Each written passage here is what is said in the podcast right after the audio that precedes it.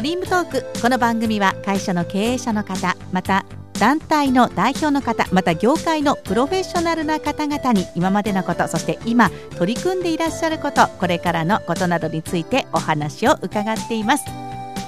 さあ今日はですね音楽について皆さんに触れていただきたいなというふうに思います。アーティストであり音楽療法のセラピーを行っているという高垣直美さんにお越しいただきました。よろしくお願いします。よろしくお願いいたします。こんにちは。さあまずアーティストであり音楽療法のセラピーということでちょっとね、はい、あの皆さんが結構ラジオもそうなんですけど音楽を耳にすることありますが、うん、音楽療法っていうのは具体的にはどういうものなのかわからないんじゃないかなと。そうですよね。ちなみに吉川さんはですね、はい、具合が悪くなった時に、はい、音楽って何か治るのかなって思います？具合が良くなるというか。正直具合が悪くなった時は病院に行く？薬飲む、ね、そうですよね。とかなんかやっぱそっちに走ってしまって、ね、音楽を聴きながらゆっくり休んでたら治るっていうところ。です。今今今いいことおっしゃいました、ね、本当ですか？音楽を聴きながらちょっと具合が悪い時に休もうかなと。いうところの、まあ、発する一番最初のポイントとして音楽療法ってあのー、まあ病院に行くわけではないと。そういうレベルではないというところで、まあ、気分のうん、まずは気分を良くしたいとかそういう時に音楽を使いましょうと。音楽を使って何かこう気分が変わる。まずそこ入り口だと思うんですね。うん、それがまあじゃあもう少し進んだところで音楽をもう少し体系的っていうかですね、うん、例えば頭の痛い時に音楽ってどうだろうって話ですよね。はい、でも心がちょっと重たいなっていう時には音楽もしかして聴くかもしれないじゃないですか。であの普通音楽聴く時とか音楽を楽しむ時っていうのは何も考えずにすると思うんですけども音楽療法の場合はその例えば吉川さんが具合が悪いなどこが具合が悪いんですかって音楽療法士さんがいて、うん、聞いたりするんですね。はい、でその時にちょっと心が重たく感じますと、言った時にはじゃあ一緒に心の声をね聞いてみようよ。リズムを聞いてみましょうよ、うん、っていうようなところから始まったのが音楽療法ですね。あの音楽を使ってその方を少しこうまず気分をよくさしていくというかよく探っていくですね、うん、その中のリズムだったりとかその方のリズムなんかを探っていくところから始めるのが音楽療法。あんまり聞かないですよね音楽療法っていう言葉自体はね。病院に行って音楽療法の先生がいるかっていうとそうではないので。さっきもあのこの番組に打ち合わせをしている時にですねどこに行ったら音楽療法士さんっているのってなかなかいないわよねっていう話をしてたんですけどもその専門的に今言ったように例えば心が重たいとか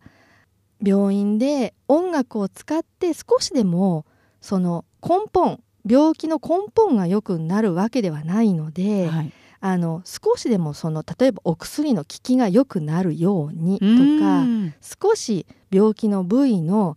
例えばそうですねまあ具体的にがんだったりとか、うん、いろんな重たい病気もありますよね、うん、少し進行をもしかしたら遅らすことができる。よくあの笑いをうんうん、笑いセラピーではないですけども、はいはい、あの笑うと少しあのいい細胞が活性化されて、うん、すごく自分の免疫力が上がる、うん、そこですよね。それと同じような感覚で音楽療法っていうのがあって音楽とかあのリズムを使って、うん、吉川さん具合悪いなって思った時に吉川さんの中にあるリズムをこう探してって探ってって何か好きな歌だったりとか、うん。音域だったりとか探ってって自分の体のその吉川さんの具合が悪い時のものを少し良くしていく。それをが音楽を使ってやりましょうっていうのが音楽療法の始めです。うん、なるほど。ということは、はい、そのまあ、気持ちの部分もそうですし実際に体の反応っていうのもそうですし、はいそね。はい、その音楽がそういうふうに人に与える影響っていうのを非常に科学的に研究をして、ね、はい、あの一応音楽療法のその日本ではですね音楽療法士というのはですね、まあ、音楽療法という言葉もそうなんですけどもこれは認定のものであって、はい、一応国のレベルというかですねそのお医者様あの国家資格じゃないですか、うん、でそういうのがあるかと言われればそうではないんですけども、うん、一応日本の中には、えー、一番大きい団体で全日本音楽療法連盟とか音楽療法学会というのがありましてあのそこにいらっしゃるそこの認定された音楽療法士の先生方がいろんな、まあ、必要なそういうのにあの例えばそうですね私の知ってる中ではあマタニティですよね、はい、あのいわゆるあの産科ですよね、うんうん、産科の病院なんかのに音楽療法士さんがいるところもいらっしゃるところも病院もありますし、うん、あとは精神疾患系の病院だったりとかに音楽療法士さんがいる病院もあります。で日本ではあのその病院が、えー、個人的にその音楽療法士さんをにお願いして、えー、いらっしゃる病院があります。日本では。であの音楽療法っていう必ず病院にいるという音楽療法士の先生がいるというわけでは日本の場合はありません。うん。うん、でそうですね。イギリスだったりとかアメリカだったりとかっていうとあの学校だったりとかあとは本当に小さなそのいわゆるクリニック系の精神科系のいわゆるそういうところにも音楽療法士さんがいらっしゃる病院が結構あったりします。はいなるほどね。じゃあ日本ではまだまだその音楽療法士さんがどこにでもいるということではないですけど、うん、そうですね。でもその病院のお医者様方にしてみれば、はい、音楽療法士さんのその力というか、はい、あのこれをするとこういう成果があるとかこういう変化があるっていうのは、うんご承知だからこそ、やっぱ来てもらってそう、ね。いう方にっていう。そうですね、うん、あの一応その音楽今お話しさせていただいた音楽療法の学会っていうのはですね一応こう論文なんかも出し出すというか、うんうん。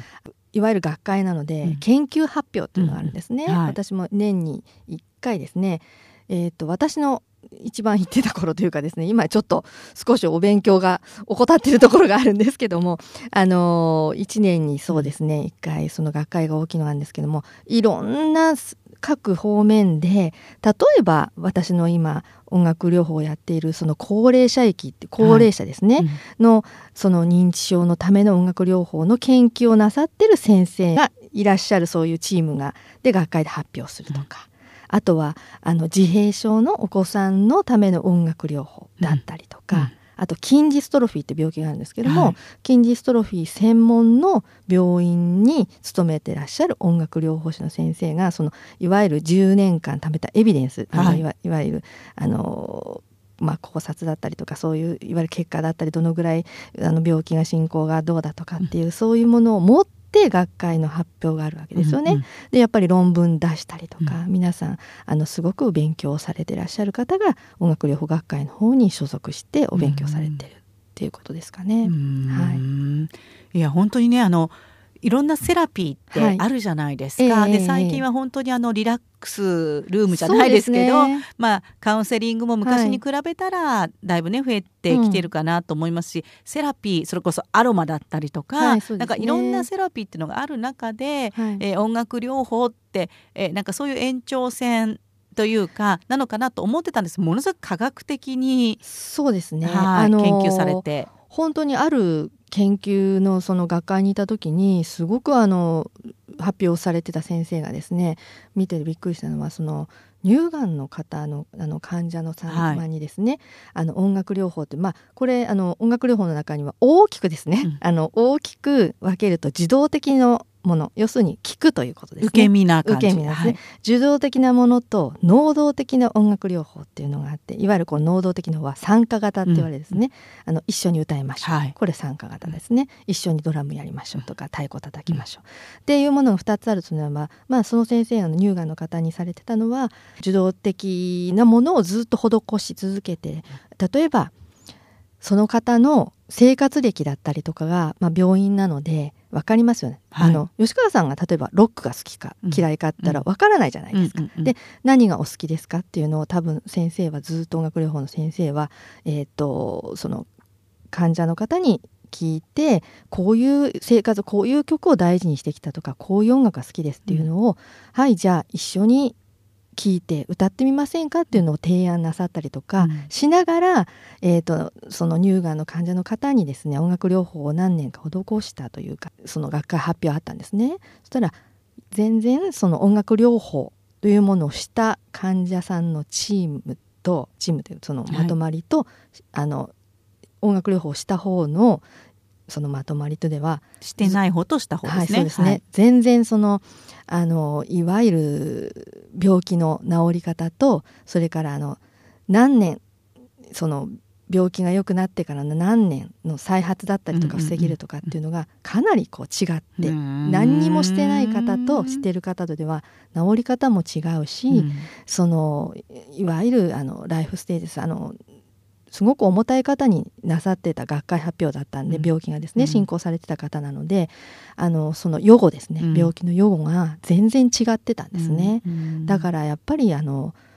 大事なんだなと、うん、音楽とかまあリズムありますからね、うん、体内リズムってよく言うじゃないですか、はい、あのそれと一緒だと思います。その方の好きな音楽だったりとか朝朝に何聴くとか、うん、音楽のこれ聴くとかやっぱその方のリズムがありますから、それを探っていくのがちゃんと科学的に証明していくのが音楽療法だったりしますね。セラピーまあ、セラピーっていうのはまあ言葉が違うだけですから、それも同じなんですけども音楽療法って療法ってつくものはもう少しこう少しあのきちんと実証とか見聞とかね科学的にというかですねきちんとしていったものが音楽療法のになるのではないかなと思います。はいじゃあ本当にあの好きな音楽を聴いてるっていう時間を持てるっていうことは、うん、今お話を伺ってると健康維持というか、うん、それにとっても必要なことだったりするのかなと。あの大事ですね。っていうかあの全く音楽聴かない人っていないと思うんですよね。うん、であの逆に言えばあの全てが音楽がいいかってそんなことはないと思う不快な時だってたくさんあるじゃないですか、でもその不快なものを知る、自分にとって不快だと思う例えば雑音ちょっともうこれは話が脱線するんですが、うん、あのその雑音とか自然音の中にもちゃんと音楽療法的な部分があって、うん、F 分の1揺らぎっていうものがあるんですけども、はい、自然と人間はそういうものを嗅ぎ分けてるというか聞き分けてるんですね。すごく波の音気持ちいいじゃないですか、はい、あの中にはやっぱりその音楽療法的なものあの F 分の1揺らぎっていうのがあって、二度と同じリズムでは流れてこないんですね、うん、前と違うんです、はい、絶対同じがないんです、うんうん、そう。それが不規則なんだけども規則性を持ってこう折り返されてくるのが波の音だったりするんですね、うん、だからああいうのも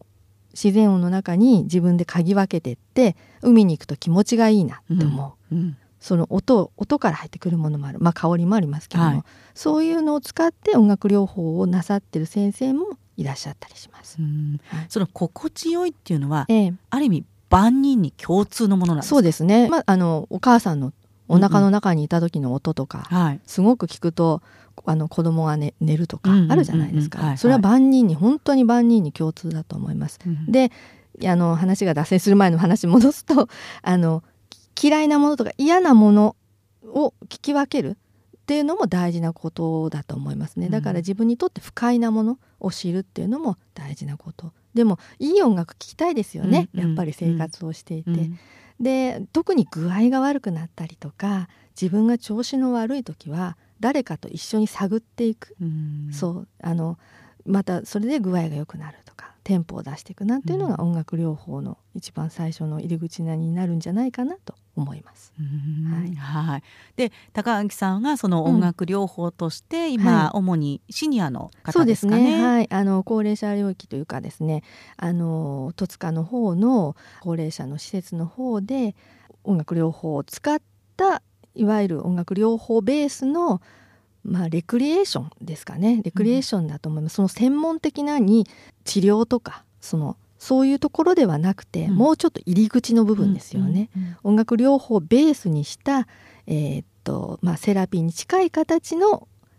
レクリエーション音楽レクリエーションというものをしています。はい、そうすると皆さんはその音楽に携わっていろいろ触れることで、はい、ちょっと元気になったりとか。そうなんですよね。すごく元気になられるのもそうですし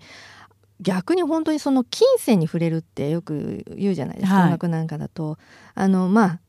お年を召されると皆さん涙もろく なるわけなんですが、あのやっぱりそのさっき言ったようにその方のライフステージがありますので、うん、すごく大事にしてる曲って皆さんまあ、10人いたら10人違うわけですよね。はいはい、で私お話をさせていただいてって探ってって、うん、まあ、いろんなこうケースなんかを見させていただいて、好きなものを探っていくんですね、うん、リズムだったりとか。そうするとそこにものすごいこうバチッと合うとわーっとこう涙される方なんかもたくさんいらっしゃいます。うん、ああの思い出すっていうことと回想もあるかもしれないし逆にそれを自分の大切にしてた音楽だったりとか歌を一緒に歌ったりとか、うん、一緒に演奏したりとかする人がしてくれるんだっていう、うん、その心地よさだったりとか、うん、そういうのを今させていただいてます。はい、なるほどね、うん、今一緒に歌ったりだとか一緒に演奏したりだとかっていう言葉が出ましたけれども、えー、この音楽療法そもそもが、はい、この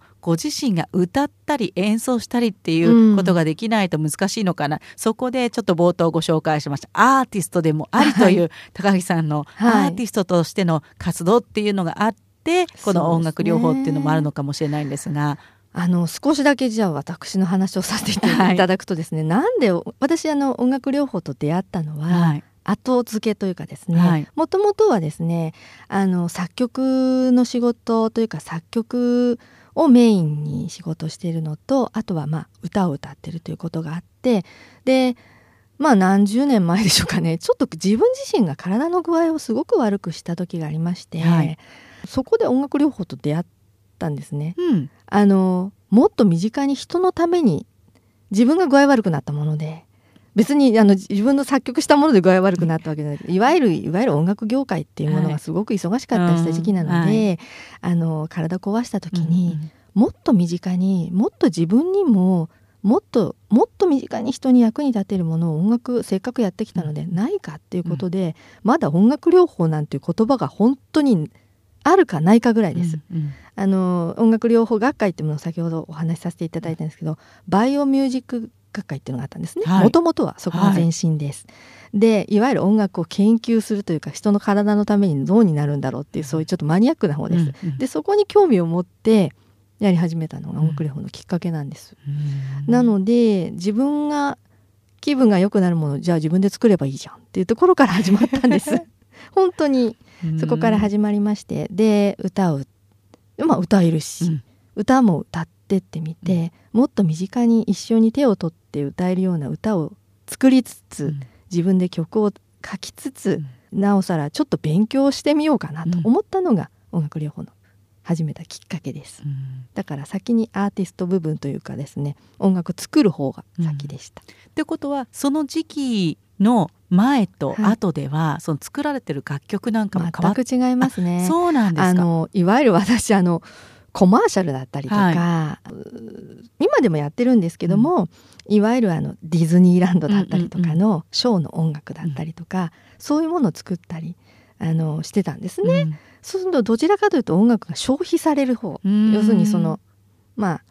賑やかな方というかですね、はい、でもあの音楽療法っていうと内方に向かっていく、うん、心の中にどんどん入っていく方にものですオーダーメイド的なというかですね、うん、そっちに向かってったんですね、だから全然違います。あの相手そのクライアントさんだったりとかコマーシャルなんかだと相手の売るためのものだったりするわけですよね、はいはい、そういうことではないものですので、全く違ってきてます。はいだから最近作る曲は本当に妙に内向的ではないんですけどもヒーリングとか、うん、アンビエントみたいな、うん、いわゆる環境音楽みたいなものが本当に主流に私の中でまあもともとそこからあのあったのかもしれません。自分の中に気が付かなかっただけで、うん、その音楽療法と出会った時にやっぱり気づいてやっぱり自分の中に戻ってで誰かとにほその何て言ったらいいんでしょうね。還元する、もっと音楽やせっかくやったので還元したいっていう気持ちが大きくなっていったのかなと思ってます。うんなるほどね、はい、じゃあ本当にその一つのそのご自身が体調崩されたことがきっかけに、うん、その作る音楽も変われば、ご自身の音楽の携わり方も。違ってきましたよね。それと意外と見えなかったものがたくさん見えてくるようになったのはありますね。あのあんまりその病気だったりとかいわゆるその困ってる人って言ったらね、うん。うん、あのちょっと大雑把すぎなんですけども、うん、そこに音楽やってて目に行ってなかった華やかですから、音楽。まあ元気なねところですよね、はい、華やかな世界にいたものですから、そうではなくてって。あの逆に言えばコンサートに行かれる人は元気じゃないですか、うんうん、そうですね。でもコンサートに行かれない人のためのものだったりするわけです、音楽療法だったりとかって、うんうんうん、セラピーとかっていうのは、だからでも良質なものいいもの、あの優れたものというかでなければいけないと思うんですね、音楽療法の場合は、はい、やっぱりその雑音になってしまいますので、じゃあ私のやってきたものをできたものを自分も勉強しながらあの誰かにこう私の方から行こう、うん、コンサートではなくて、私の方から行こうって言ったのが音楽療法だったりとか。まあアーティスト部分もあるのかな、うん、あのききっかけというか今につながってるんだと思います。はい、なるほどね。はい、ではですね、ちょっとここで一曲そのアーティスト部分でっていうところで、はい、じゃあ今はどんな曲を皆さんにね、はい、お届けされていらっしゃるのかということで一、曲ちょっと皆さんにも聞いていただこうと思うんですが、ご紹介いただけますか？えーとですね、ずっとあのバンドをやっておりましてですね今はちょっと活動停止中なんですけども、えー、その頃の曲で、えー、シンプル無限大の曲で、えー、この空を何万回。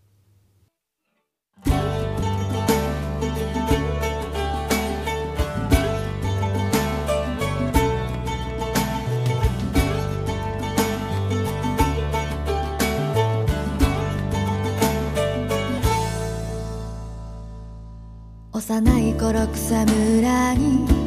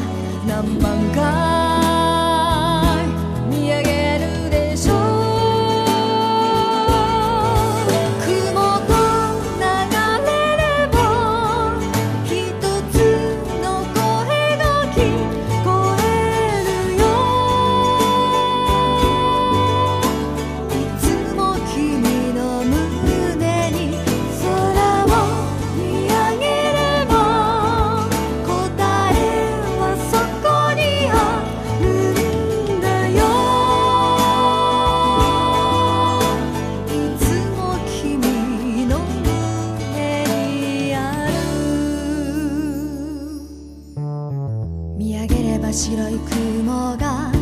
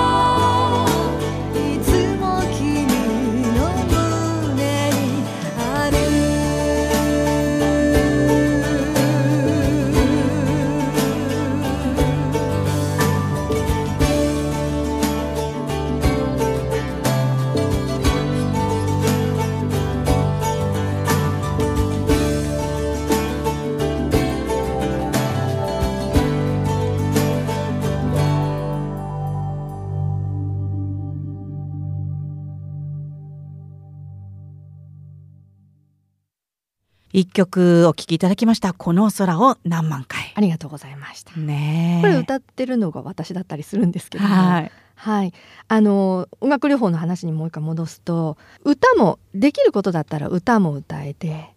伴奏。これは必ずですね。音楽療法士というか音楽療法をやる方は伴奏。楽器ができないと、まあ、ギターだったりとかピアノだったりとか。あと私の知り合いの方オカリナ使ってらしてらっしゃる方もいますしえーと、多いのはあとはオートハープとかあったんですね。あのボタンを押してこうなあの和音が出てくるんです、うん、そういうのだったりとか、まあ、伴奏ができるというのは。あとやっぱり歌歌えるっていうのは一番大事な要素だったりしますね。あとはまあできることだったのが優れた音楽療法士さんって私の中のものではないっていうかその定義の私の中でもそうなんですけどもやっぱアーティストだった方がいいと思うんですね、うん、アーティストというか一応演奏が人前できちんと演奏ができる人が、えーと、望ましいと思ってます。音楽療法をほど施すというかやるときにですね。きちんとした演奏とか歌とか、まあ、お客様だったりとかその音楽力セラピーですからクライアントさんがきちんと要するにその歌だったり演奏を聴いてああこれはって思えるレベルまでいかないとまずいと思うんですね。だからやっぱり見識をその演奏奏者としてのアーティストというかね奏者としての見識を積むことも大事、うん、でその中身のその医学的な勉強することも大事だと思います。すごい大変な、はい、ある意味お仕事ですよね。音楽療法は大変ですとか言って 本当に大変だと思います。あの私も一生勉強だ。もう最近ちょっとなかなか眠気に眠気にかなわずっていうところはあるんですけども、うん、本当に皆さん先生方すごく勉強されて一生勉強だという先生ばかりですね。もうずっと勉強されてます。いろんな病気についてもそうですしこういった場合はこういうのがいいよねとか自分で臨床を積んで勉強されていくのとあとはこの、まあ、いわゆるその先生方とのその学会、まあ、先ほど言った学会の話だったり、はい、あとはあのいわゆるその本というかですねいわゆる参考になるその勉強になる本を先生方読んだりとか勉強されてる方多いと思います、はい、その医療の分野もそうですけど、うん、先ほどきちんと演奏ができるっていう、はい、そのアーティストの部分ってなるとやっぱりそのその方が大事にしている音楽っていうのも出ました。そう、ね,、するともうそれこそジャンル音楽の分野に関してもある程度いろんなものにマルチに対応できないといけない面白いですよとか言っちゃってあのですね、うん、本当に今吉川さんからあのおっしゃられた通りですねある方は演歌が好きでね、はい、サザンカの宿を弾いてください。私のあの施設の場合なんですけど、サザンカの宿先生弾いて一緒に歌いたいから、うん、とおっしゃる方もいるかと思えばいやいやいやいやカンパネラがいいから、カンパネラを弾いてくれと。ちょっとカンパネラはこの電子ピアノでは無理ですなんて言いながらね、やったり。まあいろいろ本当に違います。でもやっぱり音楽療法士さんのそのガイダンスの中であのお勉強の中でですね、うん、ダメなんです。全部勉強していかないと。そこは。要はいわゆるリクエストに応えられる。そのいわゆる即興っていう部分なんですけども、はい、即興演奏だったりとかあとそれからこれは音楽をやってる音楽大学だったりとか勉強されてる方は皆さん分かると思うんですけどもいわゆるあの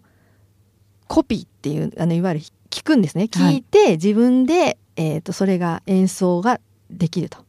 アウトプットができるってことですね。譜面がなくてもですか？そうですね。はい。すごい。聞いてでもやっぱりまあ譜面がなくても譜面を持ってくればいいんですよ探してくれば、うんうん、でもその場で答えたい部分あるじゃないですか、うんうん、でも頭の中に入ってれば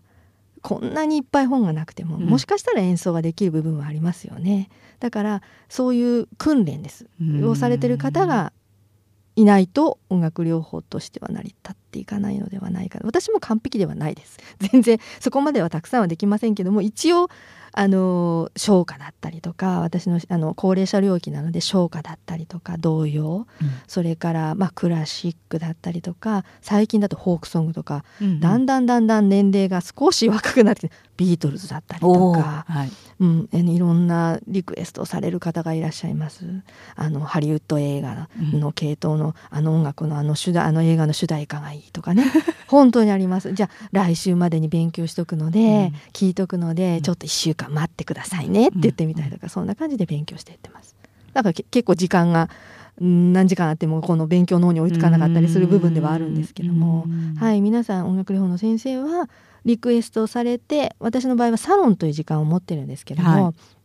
い、セラピーいわゆる45分セッションっていうんですね。それの以外にサロンって音楽サロン音楽でお話をしながら好きな曲をお届けしましょうっていうサロンっていう時間を設けてるんですけども、はい、気持ちよく帰っていただくために、はい、でそういう時にはリクエスト何でも答えてます。一応。はい頑張って。できる限りはリクエストを答えてあげないので。AKB を弾けと言われれば AKB の曲を弾いたりですね何でも、えー、かと思うとなんとかだったりいろいろします。はい、そうなんですか、はい、じゃあ本当にそれこそその演奏や歌の技術っていうのがやっぱりないとなかなか難しいことですよね。そうですねあの難しいですね。あのそれは勉強ではもしかしたらさっきアーティストって話を出したと思うんですけど、はい、特殊技能ですねそこまでいくと、やっぱりあとそれともちろん演奏だったり歌だったりともうおしゃべりだったりとかで要するにこちらに向いていただくっていうことですよね、はい、ただ音楽を流しているってことではないので、うんうん、CD だったりとか、うん、自分の生の演奏をしてこうですよねって会話だったり交えながら音で伝えてでこちらにその気持ちを持っていくいける技術があるかどうかっていうのも大事な要素になってくる部分ではあると思います。うん、それは、えーと、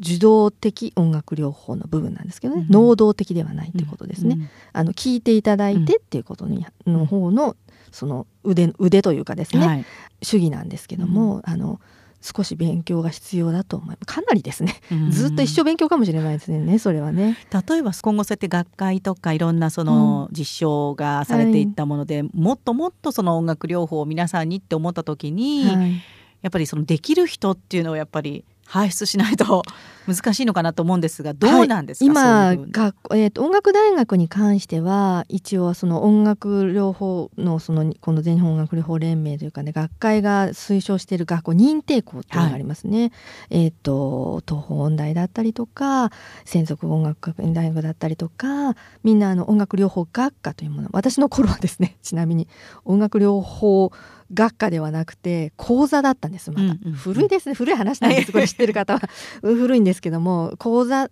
要するに学科がなかった学部がなかったんですね、うん、今はどこの音楽大学も随分増えてですね、うん、なんと一番人気がある学部になりつつあるらしいです。あそうなんですはい、でも輩出したねその学校を出たからといって優れた音楽療法士かというとそうではないですよね、うん、先ほど言った部分で私はあの演奏家だったりとか、うん、そのアーティストの部分もないと音楽療法としては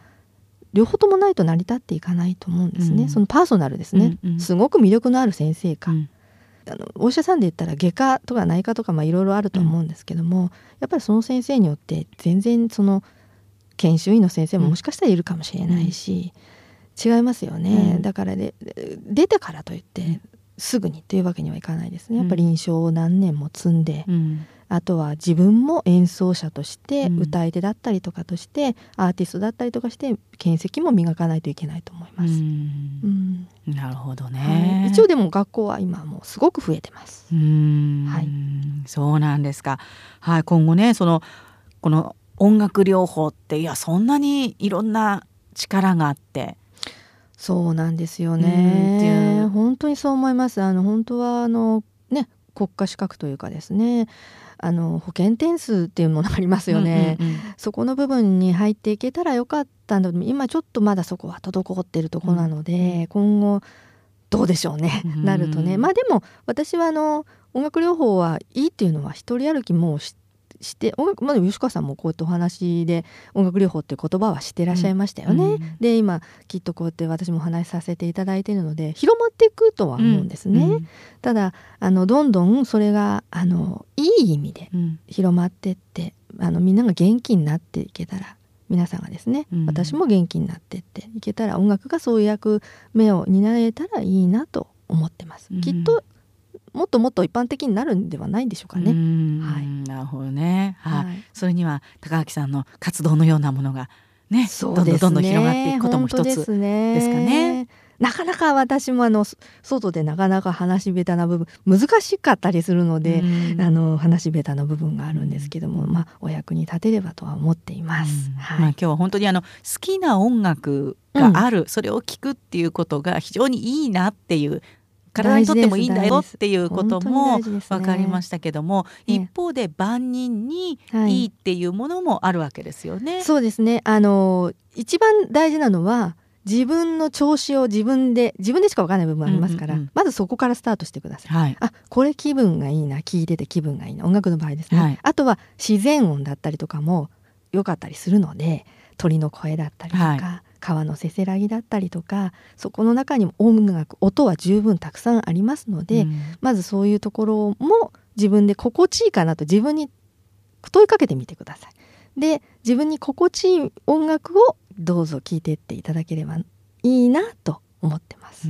えまあ、これから特にねあの忙しいシーズンというか、ね、なるので慌ただしいじゃないですか。本当ですね、ね、そんな中でちょっと調子がなんていう方も出てくるんじゃないかと思うんですけど。ね、あのそれで言うのであればですね、まあ、ちょっと一つだけ特化してお話しするとあのやっぱり私もちょっとあのそういう時はたまにあるんですが、うん。睡眠障害いわゆる眠れないだったりとかい。う時にですね、はい、そのいわゆる自然音の中には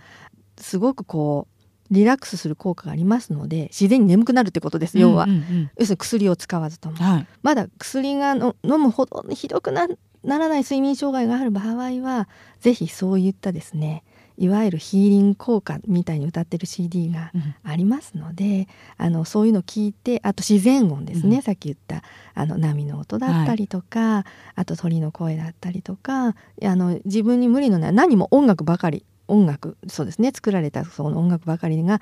音楽ではないので自然の音の中に音楽を見つけて、うん、あの眠れるように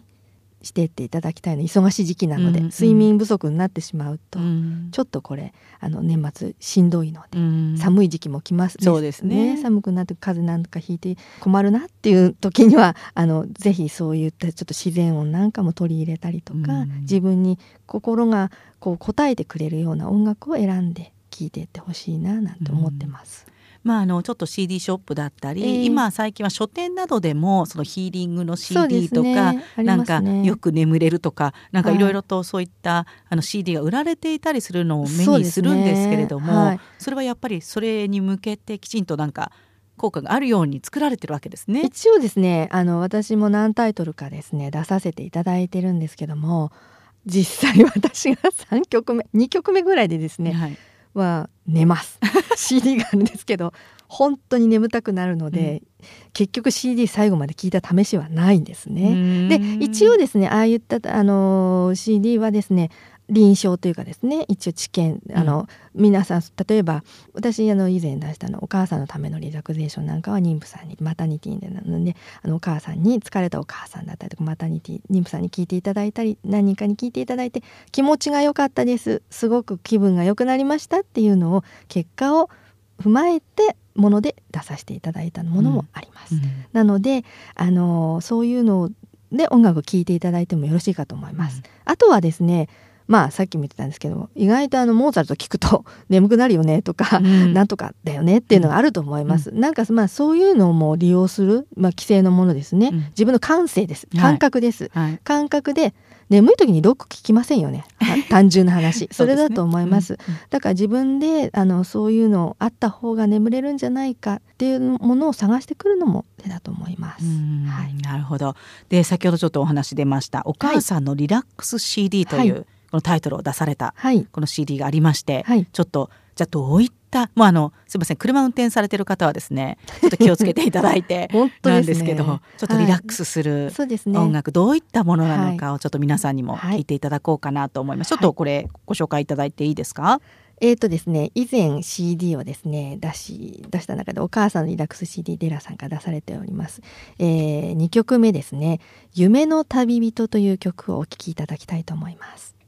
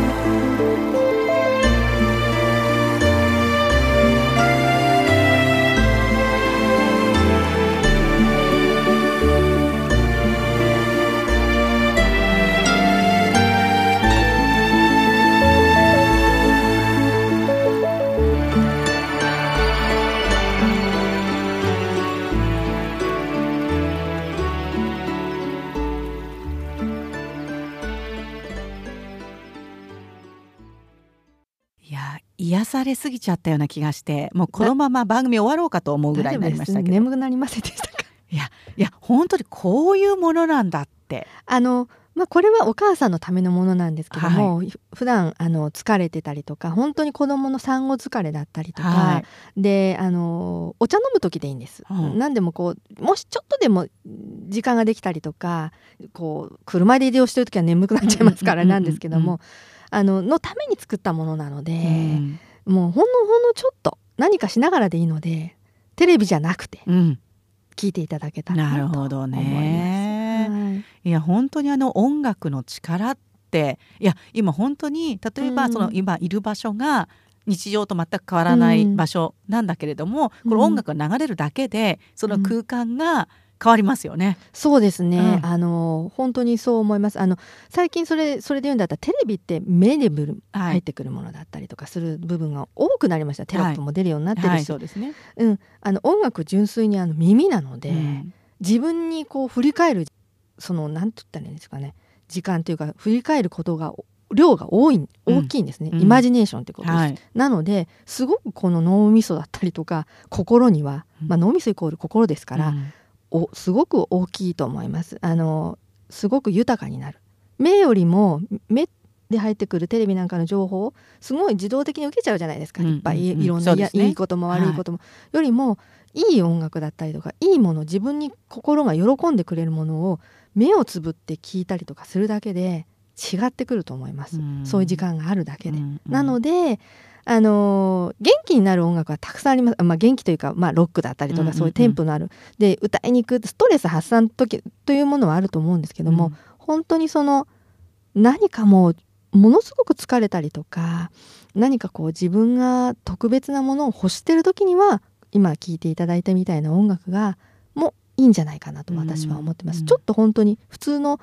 音楽とはもうちょっとちょっと違うかもしれないんですけどね、うんうん、わざわざそこに歌ってるわけですからお母さんのためのリラクゼーションっていうふうに歌ってるわけですから、あのー、そこは大事にして聞いてもいいんじゃないかなと思います。はい、なるほどね。でこのですねお母さんのリラックス CD の他にですね、はい、同じようなタイトルのものをちょっとご紹介すると、うん、更年期に優しい CD イライラ解消にとかですね、はい、あとは高血圧に優しい CD。はいはい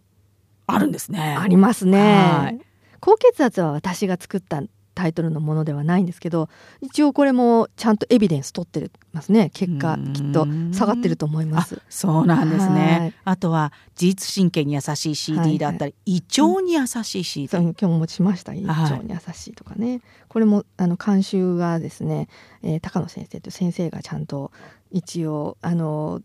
こういうふうな CD をやってます出してますということで私一緒に作らせていただいたんですけどもやっぱり胃の収縮にもですね時間があるのでこう20秒に1回こう収縮したりするんですね。はい、で腸に行くまでに大体1日かかったりとかあのギャル曽根ちゃんとかああいうねびっくりする子もたまにはいるんですけども、はい、あのいわゆるちょっと気分が胃が戻れるなとか気分が悪いってこう脳内にすり込むのと一緒です。これをもしかしたら聞いていただくと胃がちょっと爽快感があるかなという感じのところで聞いていただけるといいかなと。だからアップテンポのものは入ってないんですけどね。すごいちょっとリラックスしてご飯のお供にみたいなもんですね。ちょっと聞いていただいたりとかあと消化を助けるっていう意味で出させていただいたものです。すごいですね、はい、消化を助けちゃう音楽そうですね。まあ本当に助けるかどうか思い込みの部分が多いんですけども音楽療法だったりとか音楽って、はい、さっき言ったイマジネーションなので、はい、目で見るものもそうだけど耳にその自分の中にこの胃もそうかもしれないすり込んでいくには、音楽目意外と目で見るのってなたくさん見れないですけども、はい、音って意外と聞けたりしますよね。でそれがあの優しい音楽だったりとか自分があこれなんか聞いてると気分が良くなるが胃がちょっとムカムカがないよねっていうところであの使ってっていただけたらという思いでこれは出しました。胃腸に優しい CD、はいね、ね、ちょっとご紹介したい感じがしますが興味ある方ぜひ調べてみていただけると いいかなと思います。はい、ます。だから、病院のよくあの検査ルームとか、はいね、あの歯医者さんなんかもそうかもしれないですけど、よくあのなんか癒し系だったりなんかかかったりしますよね。はい。あの平塚の方だったかな病院でもですねあの MRI のドームって怖いじゃないですか、はい、あの中に音楽流させていただいたりとかしてます。私の作った曲とかで。流したりとかしてますね。あのまあ本当に大きい意味で言うとまたこれ話がちょっとずれてしまうんですが環境だったりとか体内環境とも言うじゃないですか。うんはい、まあそれで言うんだったらその自分の環境とか整えていくって意味で音楽が一役変えればなっていうところで作らせていただいたものもたくさんあります。使ってるものもあります。はい。ということで今日はですね音楽療法についていろいろとね、はい、教えていただきました。まあ、のこれからの高垣さんの活動としてはどういったことをいや、まあ、今と同じかもしれないんですけどそうですねどうですか？あのー、少しですね本当に近々の近々の活動で今年来年ぐらい来年ですね、はい、やりたいなと思ってるのは少しその音楽療法だったりとか癒しを使ったものをコンサートをですね少し数多く開いていきたいなと思ってます。はい、まあ受動的要するに聞いていただく部分だったりとか能動的参加型ですよね、うん、少し音楽療法ベースのコンサートですね、うん、行ったら気分良くなって帰っちゃうみたいなのを、少しあの地域戸塚ね、はい、せっかく戸塚なので私ができることがもしあるとするならばそこら辺の活動を少し多くしていきたいなと思ってます。ということは、はい、もしかしたらこの戸塚でこの、まあ、音楽療法っていうところの一端っていうかもうなんかリラックスそして元気をもらえるそんなコンサート、ね、ライブがもしかしたら聴けるかなと。いうところですかね、はい、頑張ってやっていきたいなと思っております。はいということでぜひぜひ皆さん楽しみに、えー、したいなというふうに思いますね。ありがとうございます。ありがとうございました。はい今日はアーティストでありそして音楽療法のセラピーなどをしていらっしゃいます高垣直美さんにお話を伺いました。ありがとうございました。ありがとうございました